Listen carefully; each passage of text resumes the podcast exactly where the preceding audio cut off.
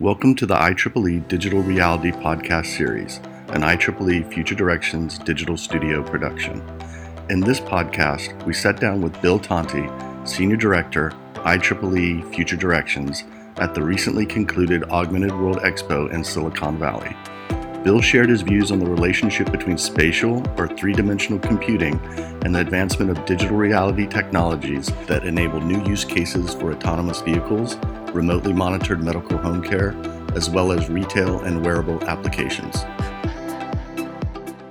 Um, I, I, heard today a couple of uh, concepts that are very interesting. One of them that's being uh, viewed as the uh, overarching ability for digital reality and the XR, MR, VR space to take off is what they're calling, or what is being called, spatial computing.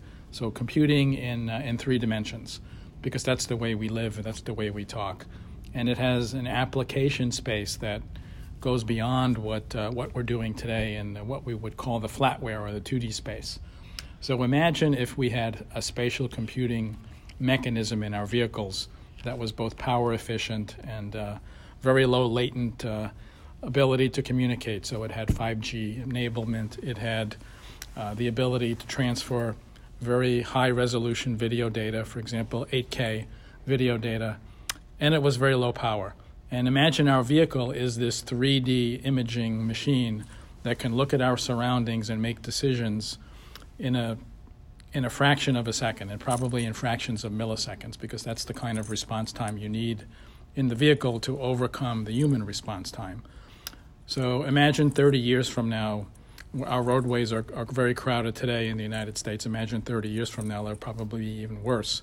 But along came this spatial computing mechanism with the digital reality adders on top. And now we're able to pack our cars at uh, maybe two or three feet between each other because they can make these spatial decisions much, much quicker than a human in terms of uh, a vehicle that's in an autonomous mode.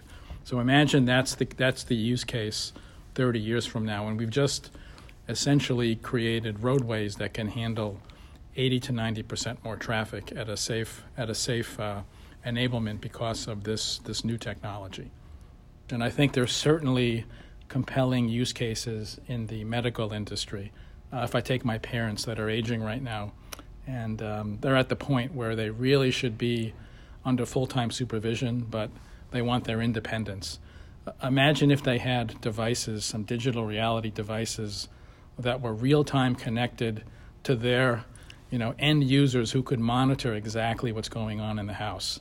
You know, did did my parents fall? Did they get up?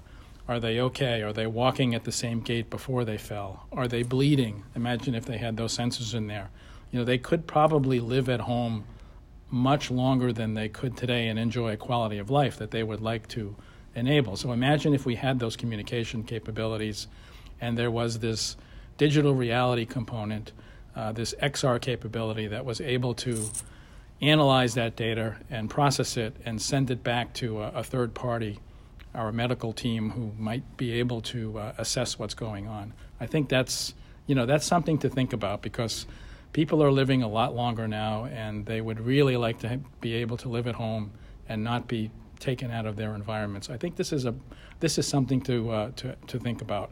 I've seen some of that today in some of the sessions where people were talking about you know how to enable um, technicians to do some of the work that, for example, you might have a, a, a medical staff do. And if you had the ability of the, the processing to handle this, where those decisions were made at the technician level, would also cost the cost factor would go way down. So insurance companies would probably be very interested in in this new business model.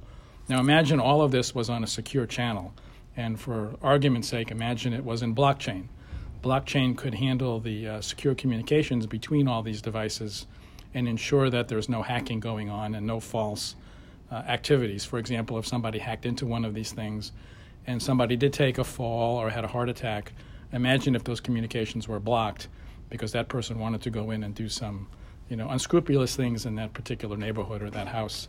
This would be blocked by the uh, by the block. This would not be allowed through blockchain. So, one of the things we have to look at uh, in terms of the use cases are the ethics of what we're doing. So, everything, everything that we do, we have to look at it and say, you know, is this an ethical situation or is this a non-ethical situation? And, and I think those will those will come out uh, as as the technology evolves. Let's think about you know how will industry use this, and what's going on now in the hype cycle, and also in many industries is how do we enable what's called Industry 4.0. Industry 4.0 is looking at a broad spectrum of technology. It's Internet of Things, it's digital reality, which includes AR, VR, AI, and ML. And if I tell you what those terms are, it's artificial intelligence, virtual reality, mixed reality, extended reality, and machine learning. Uh, Industry 4.0 wants to use that technology to enable a much faster and more productive and more reliable production line for end use products. I think that is uh, one of the game changers that's going to uh, actually take place in the next decade, and it's going to require a retrained workforce to be able to handle working in an Industry 4.0 environment. So we're going to find our workforce is going to be much more skilled and much more proficient at working together in the area of, of technology enablement and use. In retail, the one area that has perked my interest is what's going on in the, uh, the retail industry in terms of the clothes we wear and the sensors and the enablement that's, that's in those clothes. The first glimpse I had of that was in the, uh, the last, the previous Olympics, um, where some of the, uh, some of the countries had put uh, these high tech enablements in, in their clothes so they could monitor the athletes and find out whether or not um, they were having difficulties as they were performing their, their duty, which at the time was in an event but it, uh, it gave you a heads up on whether or not they were headed towards perhaps some medical emergency that needed to be taken care of. So I think that is a very, very interesting space that will uh, become more prevalent as, as we move forward in time. So the clothing industry, the garment industry, is going to be able to integrate many of the technologies that we're talking about uh, in, in, their, in their everyday wear.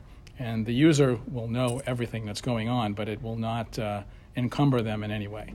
So the Digital Reality Initiative is, is an open initiative. It's open to IEEE members and non-members. Everybody's welcome to become involved.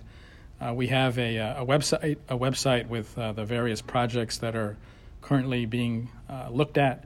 And if anybody would like to get involved in those, I would recommend that they send uh, an email or join the community and get involved with that initiative and the project that is dear to their heart, or suggest a new one if they have another area that they think we should be investigating. Thank you for listening to our podcast with Bill Tonti. Discover more about the IEEE Digital Reality Initiative by visiting our web portal at digitalreality.ieee.org.